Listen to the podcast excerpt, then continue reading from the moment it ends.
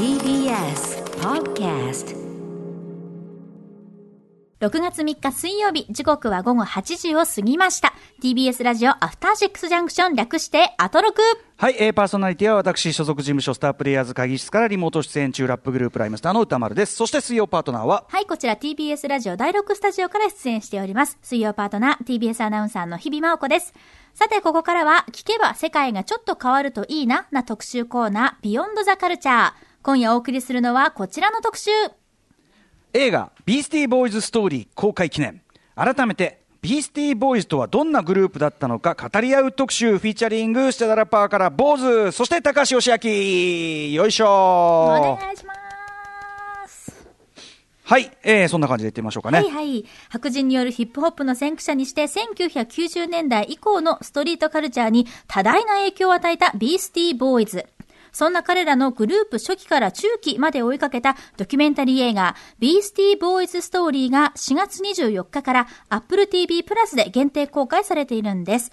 この公開を記念して、改めてビースティーボーイズとは何だったのか、彼らと共に時代を共に駆け抜けた、そんな方たちに時代の記憶、当時の記録を語らっていただきましょう。ということで、ゲストはこちらのお二人です。まず一人目は音楽ジャーナリスト、高橋義明さんです。こんばんは。よろしくお願いします。よろしく先週からね、引き続きよろしくお願いします。お願い。よし君率高いね、最近ね。いやいや、ありがとうございます。そして、はい。お二人目は番組初登場なんです。あそうかこの番組そうなんだ。はいはい。見て、スチャダラパーからのライムスターフォーエバーヤングも記憶に新しいスチャダラパーの坊主さんです。はい、こんばんは。よろしくお願いします。はい、坊ちゃんどうもそうですよ。呼んでもらってないですよ。おかしいね。あの、だからさ、その、フォーエバーヤングで、なんかやるべ、そのね、プロモーションタイミングで、なんか、当然なんかあるだろうと思ってたら、まあ、このコロナタイミングになっちゃって、そうですね。後今そちらご自宅ですか？そうですよ。んうんうん自宅もうだからこれ慣れちゃったね、みんなね。そうなのよこ仕事。ううん。ん。なんか、どっちにしろさ、もともと、あの、家で全部済ましたいとかあるじゃん？そうなんですよ。うん。だから大好き大好き、大好きじゃん？だから、なんか今更、なんかさ、せかせかやりたくねえやみたいなのもちょっとあるよね、正直。ぜ、なんでこうじゃなかったんだろうって思うと。本当だよね。うん。こっちを通常運転にしていきましょうかね、これね。そうです。よろしくお願いします。はい。まあまあ、でもね、とにかく、あの、な何かしらの形でアトロクでもね、あの、お招きしたいとは思っていたんですよ。よろしくお願いします、ね。よはい。うんちなみに、えっと、よし君、高橋義明君と、この坊主君は、えっと、面識というのは？あの、僕はかつてあの、ヒップホップ雑誌の編集部で働いた時にも何度も取材させていただきました。ああ、そうですか、そうですかはいうんうんうん。大変ご無沙汰しております。お、お変わりなくね。うんお互い、お互いね、今このズームの画面で見てると、野球帽かぶった、野球帽かぶったおじさんたちがね、そう、三人。そうなんだ。トリオザキャップスですね。えー、本当あ、はいうまいそうまいこと言うね、これはどうもね。はい。ということで、改めて、 Bose さんご紹介じゃあ、日比さんからお願いします。はい、ご紹介します。MC の坊主、兄、DJ のシンコの3人からなるラップグループ、スチャダラパーのメンバーでいらっしゃいます。1990年にアルバム、スチャダラ大作戦でデビュー。今年デビュー30周年を迎え、ライムスターと初めての共演曲、フォーエバーヤングを含む14枚目のアルバム、新スチャダラ大作戦を4月8日にリリースされました。はい、ということで、おめでとうございます。おめでとうございます。はい、どうもありがとうございます。まあでももうなんかその30周年だろう、あの、あの、ライブスターと初コラボとかっていうのがもう、あの、遠い昔のような。本当だね。なんか、なんか、ね、あの、 Forever Young の、まあ、作って、で、作ったのも結構前だし、で、ビデオと、うん。その頃にすでにちょっとコロナね、やばいかな、みたいななり始めて、で、取材とかを受ける頃に、あ、もうないな、ぐらいの感じになってきて、ね。もうちょっと、うんうん。距離を取ってやってましたよね。ね、だんだんだんだんこういう感じになっちゃったんだけど、まあ、とでもとはいえ、あのもちろん新作のアルバムもそうだし、あと余談で、はい。あの皆さんが毎回出してる小冊子があるじゃないですか、はい。余談に雑誌、あの俺俺らも、俺も参加したし、まあ、ミディさんもね、はいあれも参加してたんで、ななんか、なんか合ってる気はしてました、勝手に。なんかね、あの、ちょうどこの暇な時期に読むのにちょうどいい雑誌ができたっていう。余談。え、え、はいね新余談ですよ、これ。しかもさ、はいマミー D さんがさ、あの、桑沢時代の、要するにあなたの、その、なんていうの、桑沢デザイン事務あ研究所としてはさ、その後輩にやってるわけじゃない。そう。うん。で、その時のあんな話そううん詳しくね、聞いたことがなかった。俺も、いや、俺も俺も、あの時代の話、そんな、知らなかったから、結構初めて知る話いっぱい出てきてたし、めちゃめちゃ面兄白かった。ってね、兄ってさ、あの、兄とマミー D がその雑誌の中で対談してんだけど、うんうん兄って割と物質系にグイグイ聞けるから、あの、そういうとこ今聞かないでほしいんだけどみたいなことも意外と聞けてくれたりする。鈍感力を生かして。そうなんですね。なるほどいろいろ D さんのね、新しい部分を見れたんじゃないかいや、本当にあれはね、ちょっとメンバーとしても新鮮なものがありましたよ。な。ね、面白かったですね。あの、はい。なんか D が友達なんか一人もいなかった、白しか友達いないから、大学はないでしょ、みんな死ねとしか思っていないとかさ。なんか、あんまり彼から出てこない面がさ。そうなの、意外とうまくやってる部分もあったのかと思ったらそうじゃなかったりしてね、大学時代極端だろ、お前と思いながら。結構楽しくやってたろうと思いながら。うんいや、でもめちゃめちゃ楽しかったです。ありがとうございます。はいうんそんなこんなで今日お招きしたのは、まあ今日ちょっとよし君にいろいろ仕切っていただきたいんですけど、はい。はい。まあ、ビースティーボーイズ、ね、映画が出たということで、映画ビースティーボーイズストーリーについて、えっと、まずは紹介しておきましょう。じゃあ、日比さんから改めて。はい、ご紹介します。ニューヨーク出身の3人のティーネイジャー、アドロック、マイク D、MCA がいかにしてヒップホップと出会い成長していったかをアドロックとマイク D 自身が過去の映像とともに振り返るライブトークドキュメンタリーです。監督は彼らの盟友スパイク・ジョーンズ。収録はニューヨークの劇場で行われました。この映画では主にグループの結成直後から4枚目のイルコミュニケーションまでの軌跡が描かれています。はい、ということで。ちなみに、日比さんってビースティーボーイズってなんとなくわかります？私は恥ずかしながらほとんどもう全くわからないかったので、なるほどこの映画を見て初めていろいろ知ったんですけど、こんなに10代、20代の中で、ジェットコースターみたいな、こう、奇跡をたどってたっていうの、そこにまず衝撃を受けました。確かに、ただの街のドチンピラみたいのが急にスーパースターになっちゃう話でもあるからね。本当に英語清水がぎゅっとなんかこう詰まってるような、そんなストーリーがあったので、すごく感動しました。いろいろんな言葉も力強かったです。はい。あの、坊ちゃんもこれ当然見たんですね。見た、見た。うんはい。まずはいや、これ今さ、うんしかもそのアメリカがこんな状態になっている中で、こうんうんのことをまた見ると、うんまたいろいろ、ラッセル・シモンズとか、なかなか根深い、いろいろ。そう、ラッセル・シモンズがさ、まあこうね、ちょっとこの後も出るか分かんないけど、ねえやっぱあいつがエグかったか。あいやー、そうなんですよ。で、これがね、ビースティーボーイズ、くしくも白人のね、うんその、ラップグループをこう、ね、あの、言ったら、ううまいことやって、で、藤山がのし上がっていうんうんくそのストーリーの最初が、うんうん。ビースティーボーイズだったから、今これをまたこの瞬間が話すとうんうん、また見え方違うっていう。いや、本当だね。裏側で。しかもさ、ちょっとこれも後で出るかもライセンスといるのさ、印税途中で止められるとかさ、そうすげえ話じゃない？なんか。めちゃくちゃですよね。だからラッセル・シモンズ本、後にさ、その、ミート以降さ、あの、そういうセクハラ問題とかでもさ、いろいろ言われたりしてて、ね要は結構音楽界のワインスタイン的なとこあるな、みたいな。そうなんだよね。いや似てたよね。本当に。これはだから長いドラマですね、うんまだね。そこは、俺らも知らない話いっぱい出てたよね。ね、これから出てくるだろうし、まうんうんた。はい。よし君的にいかがでした？あのー僕もビースティーボーイズになりたいと思ってたぐらい大好きなんですよ。うんうん。だからもう本当、うん。自分にとって夢のようなもう2時間だったんですあけど、あのーね、いろいろさ、ね。あある意味究極の打ち上げとも言うもんね。そう全部を振り返る。うんで、うん。彼らのインタビュー、取材2、3回したことあるんですけど、おおなんかどのタイミング？えっとですね、えー、To the Five Boroughs と Hello Nasty かな。うんうんうん。はい。ああ、うんうん。じゃあはい2000年そうですね。うんうんうん。で、つかみどころがないっていうか、すぐこう煙に巻かれるというか。だろうね。真面目に答えなさそう。話聞いてるとね、どこまで本当のことで、どこまで悪ふざけなのかよくわかんないもうだっんですよ。て、そ、その真似したもん。その真似。はいじゃあスチャが、スチャが。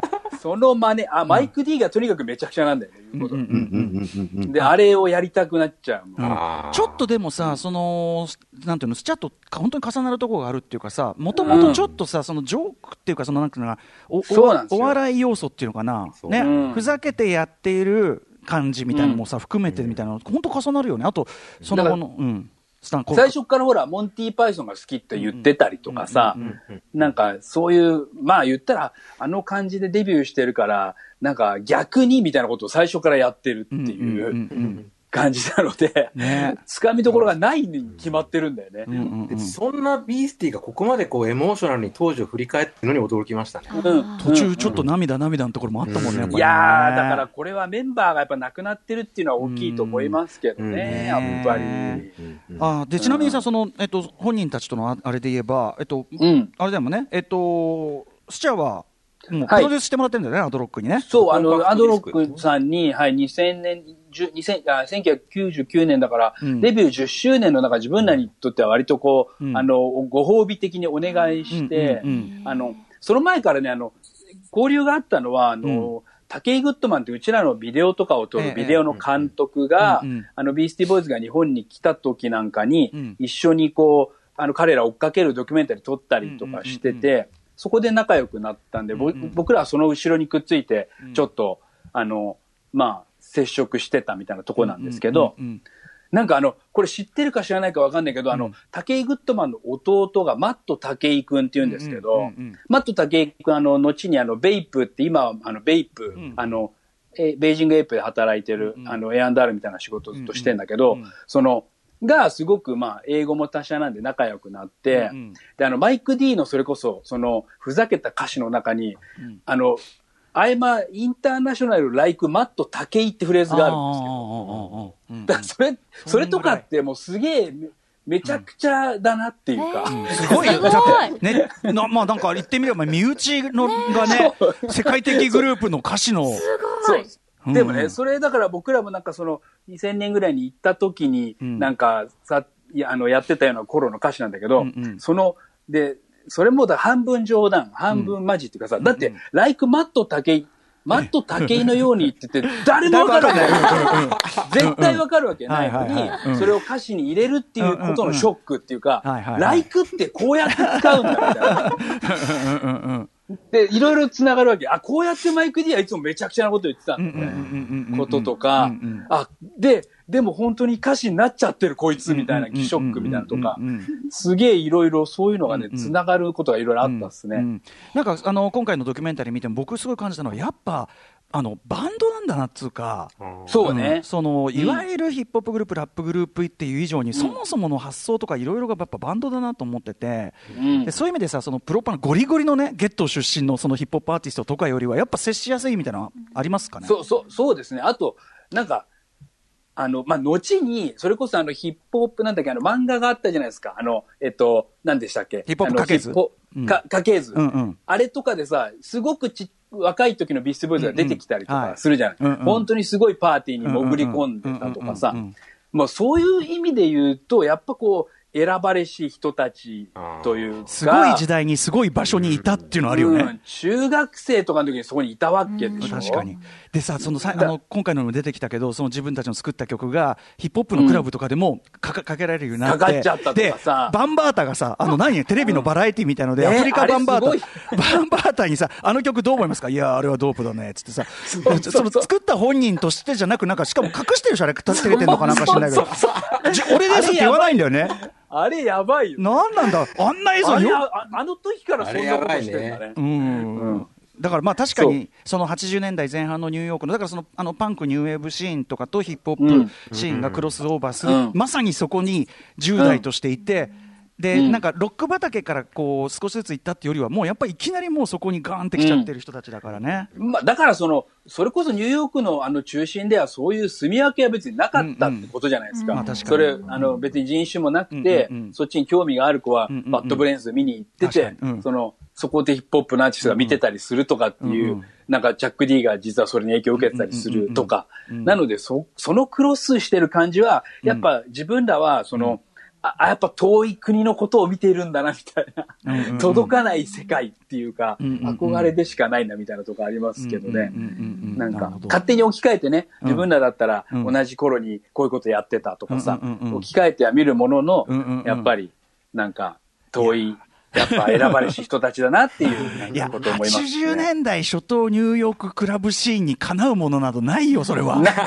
うん、それはもう無理。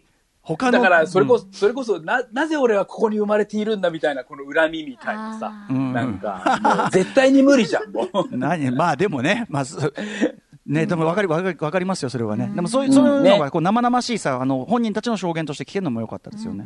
ね、知らない映像ばっかりでしたよ。だから、あの、初期とかバンドの頃のね、やつとか、あの、歌詞カード見ながらラップしてるとかさ、あそう。すごい可愛い。かわい最初のライブは歌詞カード見ながらボロボロの歌詞カードでしたね。そういうもんだろうとか言って、冗談で。いやー。はい、ということで、はい。えーこんな感じでね、本編い。きたいと思います。お知らせの後もはい。映画の内容ともに振り返ってもらいます。時刻は8時16分 TBS ラジオアフターシックスジャンクションはい、えーパーソナリティは私、ラッパー、ライムスター歌丸と、水曜パートナー TBS アナウンサーの日々真央子です。今夜は映画ビースティーボーイズストーリー公開記念。ビースティーボーイズとはどんなグループだったのか語り合う特集でございます。ゲストはシャダラパーの坊主さん、そして音楽ジャーナリストの高橋義明さんです。改めましてよろしくお願いしよろます。しくお願いします。お願いします。お願いします。はいさて、今夜の特集はですね、ドキュメンタリー映画、ビースティーボーイズストーリーに倣って、彼らのキャリアを結成から4枚目のアルバムまでに絞って、3つのチャプターに分けて振り返っていきます。吉明さんには、ビースティーボーイズに詳しい音楽ジャーナリストとして、インタビュー役をお願いいたします。そして、 Bose さんと宇多丸さんには、同時代を並走してきたアーティスト目線から、当時の記録を回想してもらいたいと思います。お願いしますお願い。します。さあ、では、早速、チャプター1に参りましょう。ニューヨークの悪ガキがラップアルバム史上初全米チャート1位を獲得するまで。1980年、ビースティーボーイズの結成は、15歳のマイク・ D と16歳のアダム・ヤウクが、ハードコアバンド、バッド・ブレインズのライブで出会ったことから始まります。初期は4人組のハードコアパンクバンドでしたが、徐々に音楽性が変化。1983年には脱退したギタリストの代わりにアドロックが加入します。1986年の11月、音楽プロデューサー、リック・ルービンのプロデュースのもと、当時立ち上がったばかりのレーベル、デフジャムレコーディングスから、ファーストアルバム、ライセンス・トゥ・イルをリリース。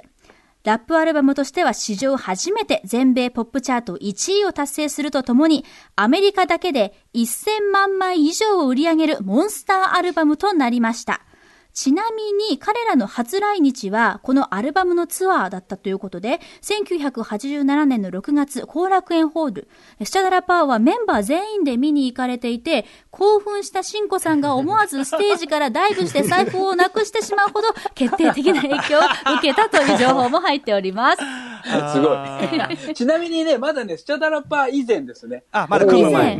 そう、だってこれを見てショック受けてやり出すわけだから。なるほど、なるほど。そううんうんうんでも、新子が高校2年生で、うん本当にあの、ステージ上に登った時に、お尻を押してあげたのは僕です。へーはい。あの、坊主さんも歌丸さんも、あの、ビーストボーイズのデビューをリアルタイムで体験してるわけですよね。そうですだね。そうですよね。うん。当時、あの、初めて彼らの音楽聴いた時、存在した時の印象からまず聞かせてほしいんですけど。坊ちゃんどうでした？はい。僕、だからあの、あの、多分兄にアルバムカセット取ってもらって聞いたんですけど、で、だからもうその時パンクとかやっぱ好きで、その、聞いてたから、あとスケートボードやってたりとかしたんで、やっぱ流行ってて、だからもうそれが全部一緒になった感じで、その、あの風貌も含めて、ん。なんかもう全部、全部こう真似したいっていうか、ん。全部これだったら自分もできるって思ってしまったっていう感じですね。勘違いしたっていうかね。でも近しく感じたのは間違いないね。だからそのうん前のところでも、まあ多分ランディ MC やっぱブームがあって、そこから僕も好きになって、で、デフジャムの音源とかいろいろ聞いていく中で、で今度の新人がその白人の、で、元パンクバンド組んでたような奴らで、みたいな。うん。で、やっぱその、あいいんだみたいな、そのそうですね。そう。うん、あのいわゆるゴリゴリのそのストリートの黒人みたいな感じじゃなくて、パンクバンドやってた白人の、しかももう見るからにみたいな、全然野球帽かぶって、この格好なら俺もできんじゃんみたいな、そうですね。うん、なんかその、一気に近しいものになった感じって、多分世界中のキッズがそうでしょうね、これ。そう。あの、まさに、エミネムが、ビースティーボーイズと出会って、白人の俺でもラップしていいんだっていうふうに、勇気をもらったみたいですね。だから、うんうんビースティが、エミネムがマイクを握る動機になってるみいや。日本日本のだから多分そういうラップグループみたいなもちろん伊藤さんとかねタイニーパンクス、ん皆さんやいろいろやってたのあるけどやっぱビースティ決定打じゃないから、あやっていいんだっていうこれ世界の子供たち、同世代の子たちは全員同じことを思ったと思うんですよ。本当に本当にビースティーボーイズが世界をツアーして回って、うん見て、うわ、あんな大暴れして、んなんか好きなことやって、うんなんかかっこいいって初めて見たって感じで。なんかそのね、多分80年代通してロックがすごく、まあ、言っちゃえば商業が巨大化してって、みたいなところの、まあ、ちょっとこう、アンチテーゼでもあって、もう何の技術も何にも、うん。うん何にもない3人の若者が急に 出てきて、まあ、がなり立ててですね、しかも人の曲をかっぱらったそのビートに乗せてですね、うん。がなり立ててスーパースターになっちゃうってところに、やっぱこう、持たざる10代はめっちゃ夢見るからさ、やっぱ、うん。うん。夢あるね。よくあの、ほら、うんよくパンクバンドがさ、なんか下手でもかっこいいからって言って始めたって言うけど、それ以上に下手でいい。それ以下だよね。だって、下手とかでももう何なんもしでもない。なくていいっていう、うんそれはすごい、あの、憧れたっすね。本当にそうだよね。うん。でも、後でね、調べると、うん。あの、ビースティーボーイズはそれこそ、すごくオールドスクールのラップに造形が深かったりとか、ね。うんうんうんあの、自分らとは全く違ったわけそう、実はね、だからそれこそ今回のも出てくるけど、すごく真面目にやっぱランディ MC のツアーついてさ、すごいラップの訓練してさ、めちゃくちゃ上手くなろうと努力してたし、ね。あと何よりラップマニアでもあってね、ものすごい多分さマニア。あんな複雑な掛け合いとか、やっぱその、やっぱちゃんと知ってないとでできない練習しなきゃできないし、そんな甘いもんじゃなかったんだけど、うん。そうそうそう、うんすぐできんじゃねえかって思わせてくれたっていうあとね。やっぱり今回のドキュメンタリー見てもちろん彼らは純粋な気持ちで白人だけどヒップホップ好きで俺自分たちなりの音楽やってるんだけどやっぱりそこにさ、ラッセル・シモンズのさその、ね、要するに商売人としてのラッセル・シモンズの、うん。ここらで白人のグループがいれば確実に売れるだろうというね。ランディまあマシーンに行けなかったとこに白人のグループなら行けるっていう、その意味では誰でもよかったっていうこの計いや算、本当ですよね。確かにこのえままんまと、まんまと商売がうまくいったしから、うん。うん。なんかあの、いい人みたいになっていくけど、やっぱり結果、や悪い人だったんじゃないかっていうのはここへ来て、うん。ねありますよね。あと、なんかその思ったよりライセンスとイルの中身自体は、でも本人たちがちゃんと作ってたんだなっていうか、うん。やっぱね。僕らのイメージだと、リック・ルービンプロデュースってとこがガーンって出てて、だから順番としては彼らがリック・ルービンと知り合って、でうんでリック・ルービンがそれこそいろいろプロデュース始めて、でティーラ・ロックのうん It's Yours って名曲を作って、うんでそこでラッセルが目をつけて、デフジャム・コイヤになるって、だからビースティの出会いの方が先なのね、なんかね。そうなんだよね。ね、それも。でさ、あの、ヒップホップ家系図でも書かれてたけどさ、リック・ルービン当時さ、両親と同居してて、ほら、ライブの送り迎えさ、あの、お父さんお母さんが車で迎えに来てたっていうさ、で、多分その逸話があるから、あの、ベッドのさ、お父さんとお母さんと同じベッドの上でヒゲだらけのリック・ルービンがさ、乗っかって、みんなゲラゲラ笑ってたじゃん。そういうなんか、なんていうの、あんだけワイルドでイケてる音楽作ってるやつなのに、あの、いい子、うん親に対してはいい子みたいな感じが、ね。うん、またそれたまんないものがあった。あの、マイクを握る動機としてのビースティもあると思うんですけど、うん。音楽的な影響っていうのあります？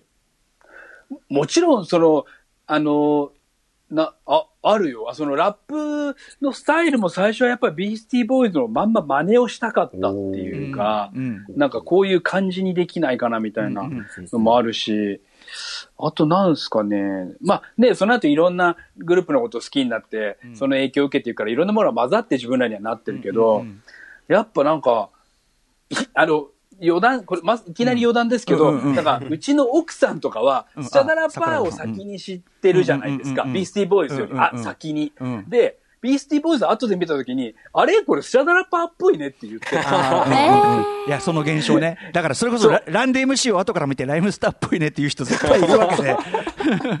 いや、だってこれ一生懸命真似してんだもんって。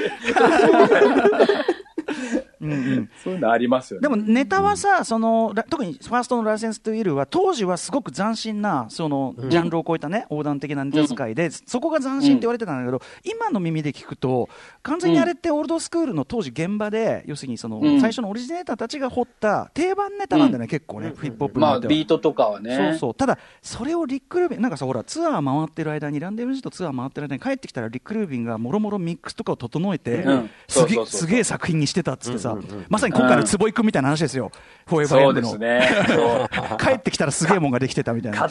勝手に変えてたんでしょうね。だからバランスとかはね。あの、あの、リック・ルービンらしい。だってリック・ルービンってさ、その後にエミニムとやったりとかさ、うんうん JG とやったりとかするときさ、結局方法論全部一緒じゃん。うんうんうんうんあの感じにするだけじゃん。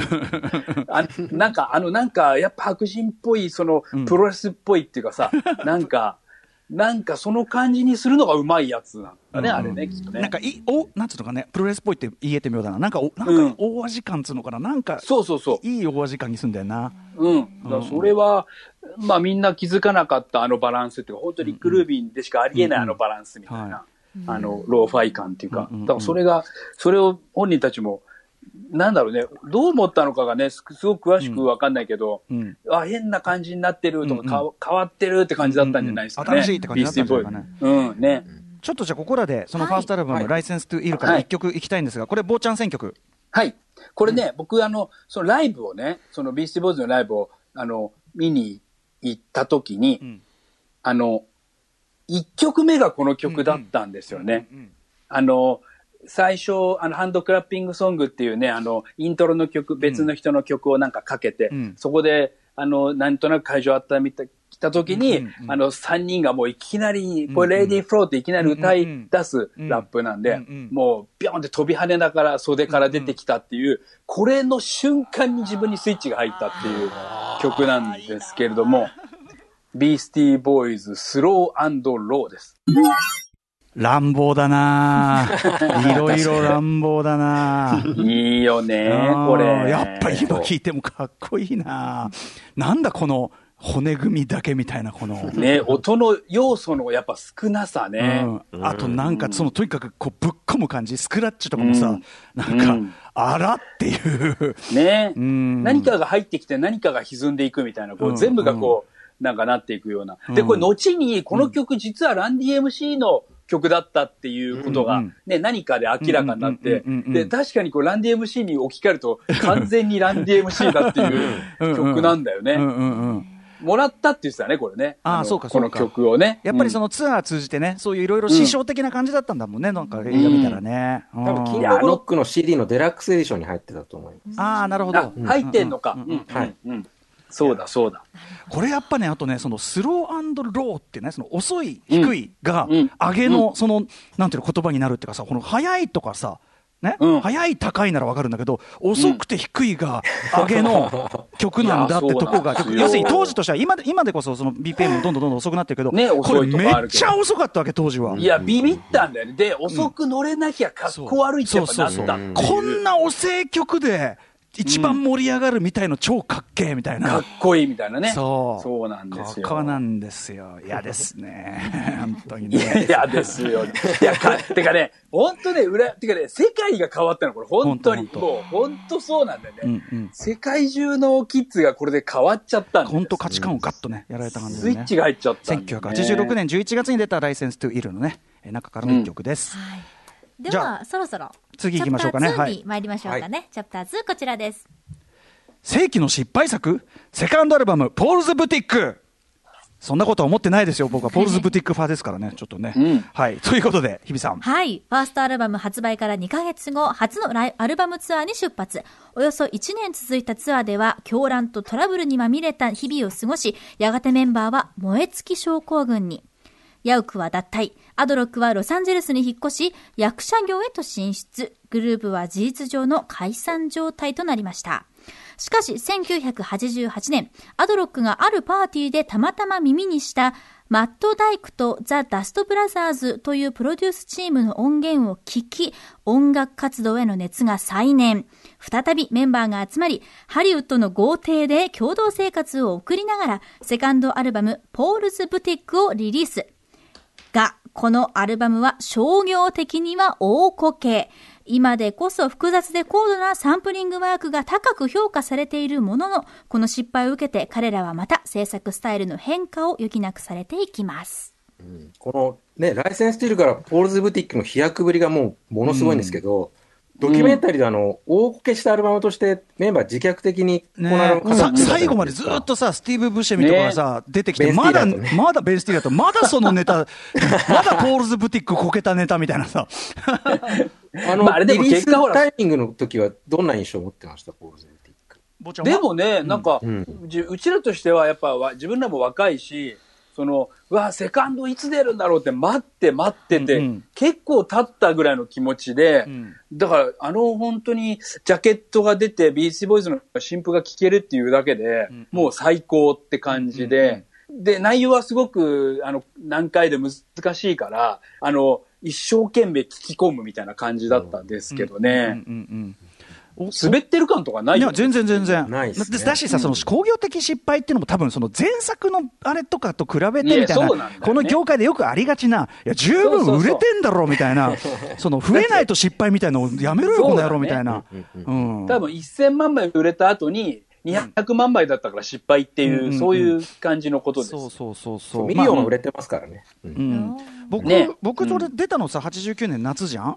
で、多分89年の春とかにデラソウルのアルバム出てんじゃないですか。でさ、まあ、要は87、8ぐらいから、だんだんそのサンプリングっていうのに、だんだん、うん。あのヒップホップのサウンドが移ってきて、だから、ファーストみたいな感じのことやったら、超時代遅れになっちゃうところ、そうだね。そう、ん。そのやっぱその、あデラソ要するにね、どう考えたって、ビースティーボーイズが次に出すもんなんて、その時代に合ってるわけがないって思ってたら、初めてそのサンプリングアートの極みみたいな作品を出してきたから、俺は、うん。うすげえな、やっぱみたいな、うん。その、うん。なんかその最先端できたみたいな、もちろんラップはね、相変わらずのオールドスクールスタイルなんだけど、そうだねうん。まあ、それは彼らの味っていうことで全然よくて。だ確かにあの、ヘイレイディースってその曲でさ、あの PV がすすごいふざけたまんまの感じうんうでん。やったりとかして、そういう意味で、なんか、どっちに行ってんだろうっていう滑ってる感あったのかもしれないけどでも、あの、後から考えてもあんなアルバムってもう世界でもうないっていうかさ、ね。うんうん。これから作ることもできないし、なんかさ、昔のそれこそビートルズとかに近い作り方っていうかさ、スタジオ借り切って、豪邸に住んで、でもうその中で実験をやりたい放題やってみたいなさ、ね。うん、なんかロックスター的な作り方だったんだよね。うん。でしかもその時がさ、その要はライセンスとウィルがブレイクして、そのつうん。あのさ、今回のドキュメンタリーもちょっとやっぱ印象深くない？そのツアーでいきなり成功して、もうなんかわけわかんなくなっちゃうっていうかさ、いやもう、うん。わけわかんなくなっちゃうし、同じことやら繰り返し繰り返しやらされるしで、もう、もう、なんていうの、ライセンスとウィルの曲うんざりだみたいな。ね、あったっすね。なんか後になんかどっかで、あの MCA とかが言ってたけど、その、あれを演じたわけじゃん。そのロックスターというか、本当悪ガキのバカな奴らみたいのを演じて、演じてるから、後ろからメタな目で見てるつもりだったんだけど、気づいたら本当になっちゃってたっていうんのをすごい後で、だからみんな若い奴は気をつけろよって言ってたんだけど。あの、パリピを、パリピを茶化す曲としてファイトズ、ね、オーヤライトを作ったのに、俺たち自身がパリピになっていたっつってね。なっちゃって、戻れなくなっちゃってたっていうなんか、反省みたいなことをね、歌詞にこうもやったり期待されてたって話してましたね。あとやっぱその LA に移俺今回の映画で知らなかった。アドロックが出たあの映画とか知らなかったわ。え、本当、うん、俺知らなかったあれ、うん。うちらもなそう、ただのファンだから、あの、あれすらも見てるぐらいの感じで、うんうんうん新キロハイウェイってなんかに、うんうん日本大だったりとかダッサーみたいな。そうそうそう。でもた、本当普通に、でもあの頃ほら、なんか、あの、リバーフェニックスとすごい仲が良かったりとかしてさ、アドロックって。あだから完全にそういう、うん、そう、そっち側の、あの、はちょっとまあ、ハリウッドで遊んでたみたいなん。感じだったみたいよね。う。ん、でもやっぱその、うん。ロサンゼルスにその活動のあれを移したことで、まあ、まさにこの後のチェックやライム、いやチェックやライん？チェックやマイク、チェックチェックやヘッドにもつながってくるけど、うん。なんかさ、うん当時の、えっと、90年代初頭 LA アンダーグラウンドシーンの面白さみたいな、なんかそういうところにどんどんこうちょっとクロスフェードしていく感じもね、なんかこう、あ新しいな、もうちょっとすると、ほら、例えば、なんだろう、いろんなフリースタイルフェローシップとか出てきたりするし、そうですね。西海岸、西海岸でギャングスターだけじゃない何かが出てくる、デジタルアンダーグラウンド出てくるとかさ、まあうんあれはオークランドだけど、そう、とか、なんかそういう感じとも重なって、なんかちょっと、やっぱささすがビースティー、なんか半歩さ、うん一歩先行くなみたいな感じがすごいしましたけどね。いや、なんか当時は普通に見ててさ、え、LA にみんなで住めちゃうんだ、すげえ、みたいな。うんうんうんその感じ想像つかなくない？んだって。まあね まあねみんなで映っ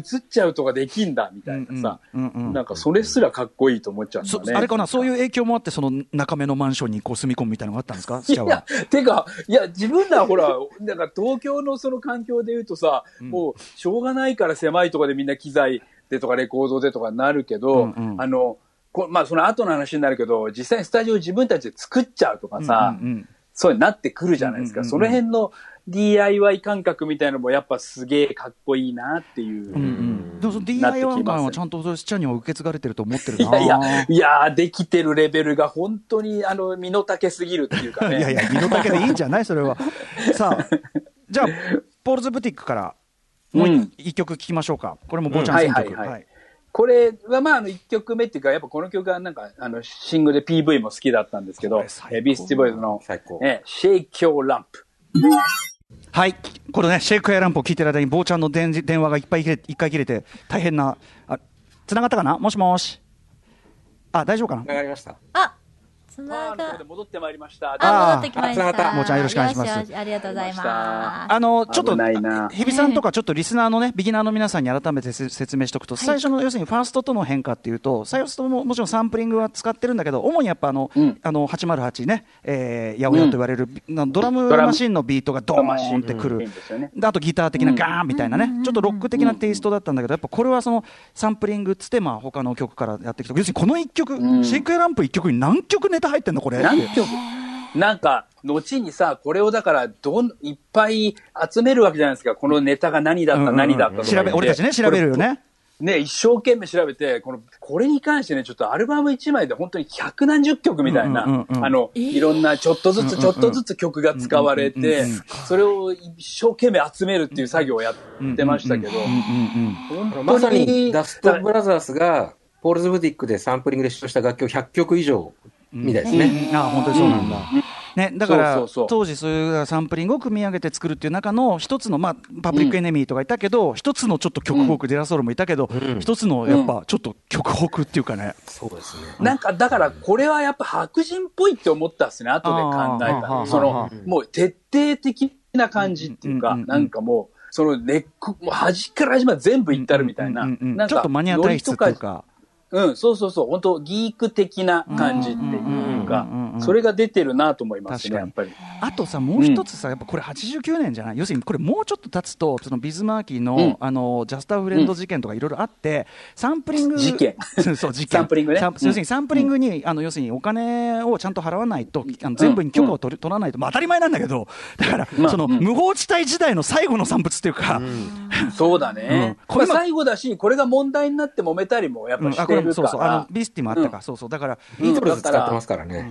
ら。そうそう。だから、まあ、これは偶然的にね、このタイミングですごいものが世でで出てよかったなっていう感じですよね。本当にこの時期にしか生まれないものでもあるかもしれない。うんはい。はい、では最後のチャプター3に参りましょう。はい。キャリアを決定づけたチェックやヘッドとイルコミュニケーション。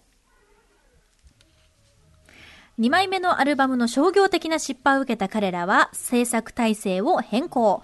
豪邸から自分たちで建てたスタジオへ移り、自由にジェムセッションを繰り返しながら仲間たちとアルバムの制作を進めていきます。こうして1992年4月にリリースされたのが3枚目のアルバム、Check Your Head。パンクやファンクもごったにした実験的な内容だったものの、全米セールスは最終的に200万枚を突破する大ヒットとなります。またこれで自信を得た彼らは、メンバーのサイドプロジェクトも充実。自分たちが手掛ける雑誌でレーベル名でもあるグランドロイヤルを立ち上げ、ストリートカルチャー全般に影響力を与えていきます。1994年5月、4枚目のアルバム、イルコミュニケーションを発表。2度目の全米アルバムチャートナンバーワンとなり、スパイク・ジョーンズが監督したシングル、サボタージュのビデオも大変話題となりました。もうデビューから一枚一枚音楽的方向性が違うんですよね、これね。全部ねう。ん。で、チェックヘッドはまさに DIY 精神で自分たちが建てたスタジオで自分たちで楽器を持ってうんアルバム作ったわけですけど、うんうんこのアルバムは当時どんな印象を持ってました？これさ、その92年に、今ね、思えば出てるから、うん。その、あの、ライセンスといるから、まあ、たかだか4、5年っていうか、うん。なんだけど、うん。この92年に、このチェックヘッドのリードでパスタマイクってうん。シングルが出るまでが、うんうん。なんか自分にとってはすげえ長い間だったのよ、うんうんうんうん。あの、ビースティー新譜出ねえな、みたいなとこから突然それがポって、あの、なんだけど、今思えば、この、本当に DIY やってる期間も、たかだか1年ぐらいで一気にここまで行ってるっていうのがすごいやっぱ若さっていうかスピード感がすごいなと思う。うん。うんうんアルバム内容でやっぱりどう？ん。で、戻ってきたなっていうか、うん。ビースティーボーイズがなんか、確かにその、その一個前のアルバムでは、ちょっとなんかその、ね、日本にツアーに来ることもなく、あの、そんなにね、あれをき、噂を聞かなくなってたなと思うところに、ん。やっぱこれで、やっぱビースティーボーイズが本当にかっこよくなってまた戻ってきたみたいうんな感じで、うん。もうファッションからね、うん。あの、アルバムジャケットで着てるような服装から、うん。なんか、あ、履いてるスニーカーが、アディダスのキャンパスのちょっとデッドストックなんだとか、うんうん。もう細かいとこまで全部見たっていう感じ。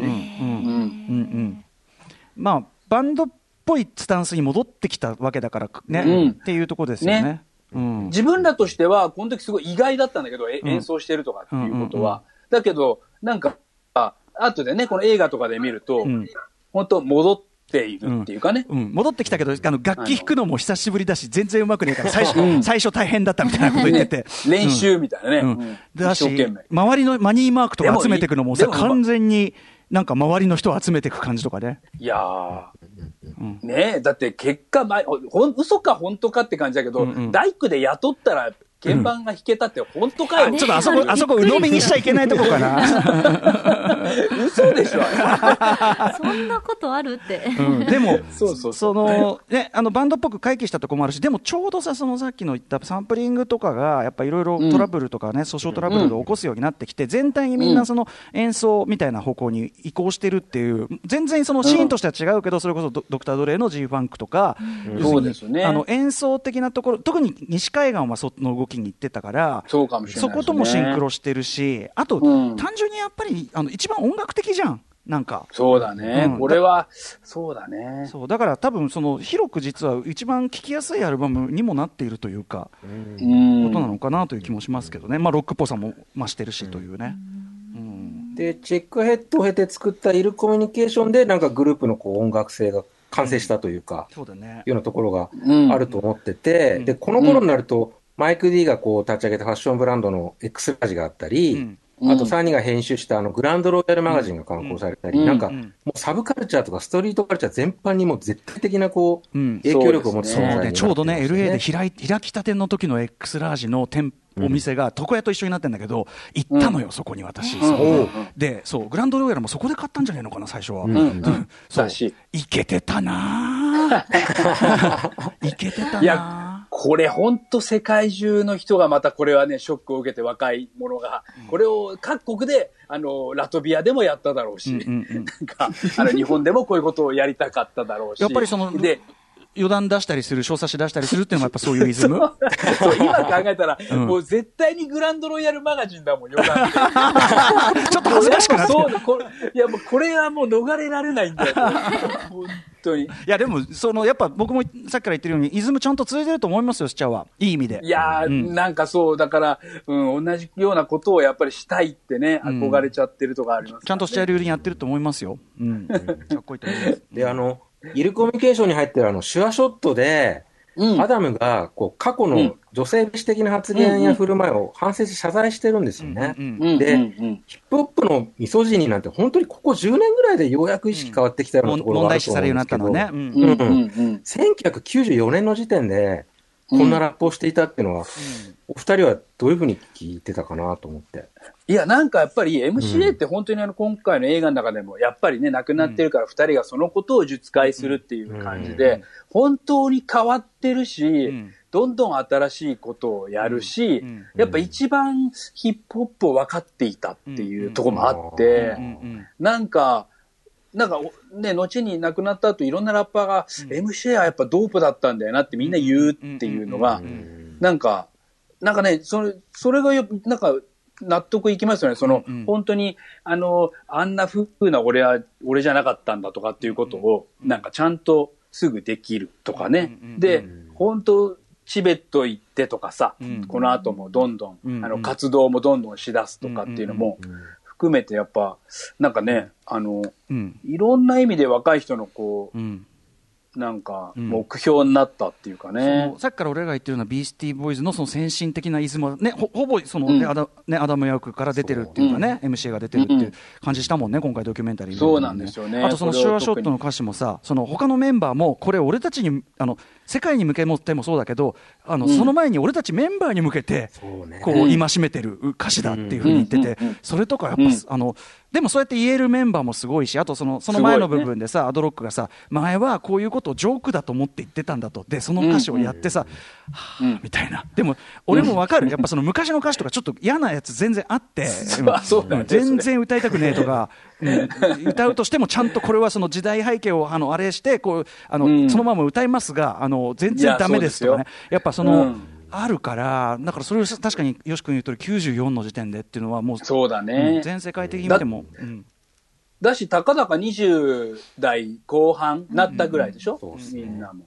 だからそれでそれを言ってるし、まあ、すあ、まあ本当に賢いですよね。もともとね、そのバンド時代はさ、その女性メンバーもいたりとかさ、っていう中でやってたのに、まあ、ヒップホップ系統していくに従って、そこと疎遠になっちゃって、で、その酒と女の日々になってしまいみたいな、んなんかそそこからのここみたいなさ、その自分を取り戻していくみたいなさ、うん。だからそういう話としても、その映画、まあ、すごい分かりやすかったけど、すごい、そこもすごくこう感動的なあたりでした、僕も。うん。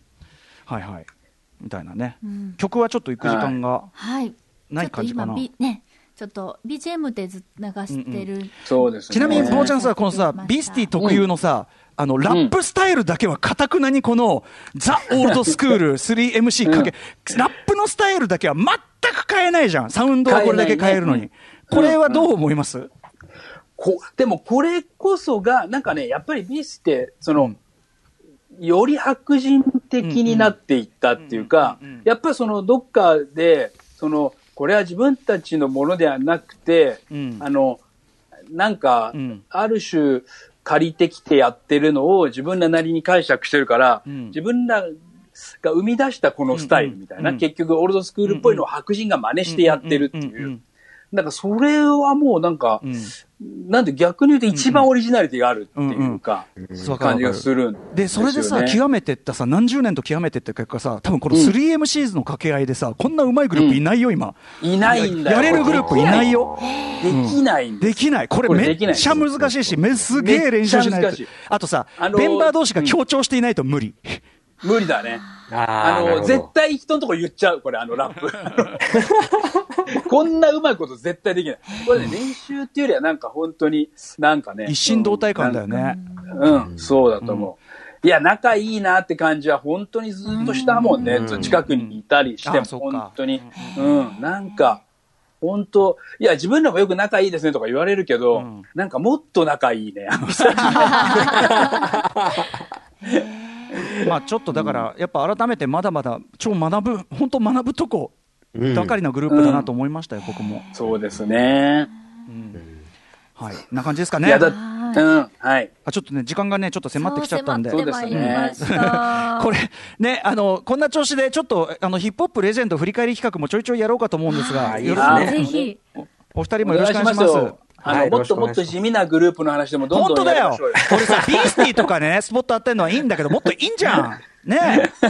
スクーリーそうそうそう。スクーリー D とかさ、もっと地スリ味なねータイムスドープの話しようよ。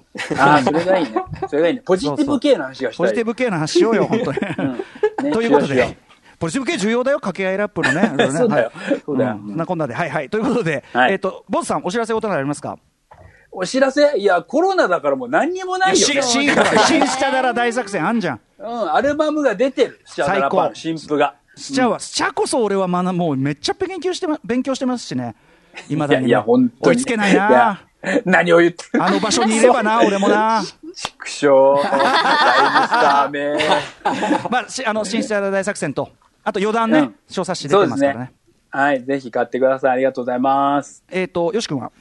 はい、あー TBS ラジオジェンス生活を踊る金曜日の音楽コラムチェックしてください。はい。えー、ということで、お二方ありがとうございます。以上、映画、ビースティーボーイズストーリーズ公開記念、ビースティーボーイズ特集でした。ボズさん、高橋義明さん、ありがとうございました。ありがとうございましたまたね。よし君、またよろしく。ウィース Station. After Six Junction.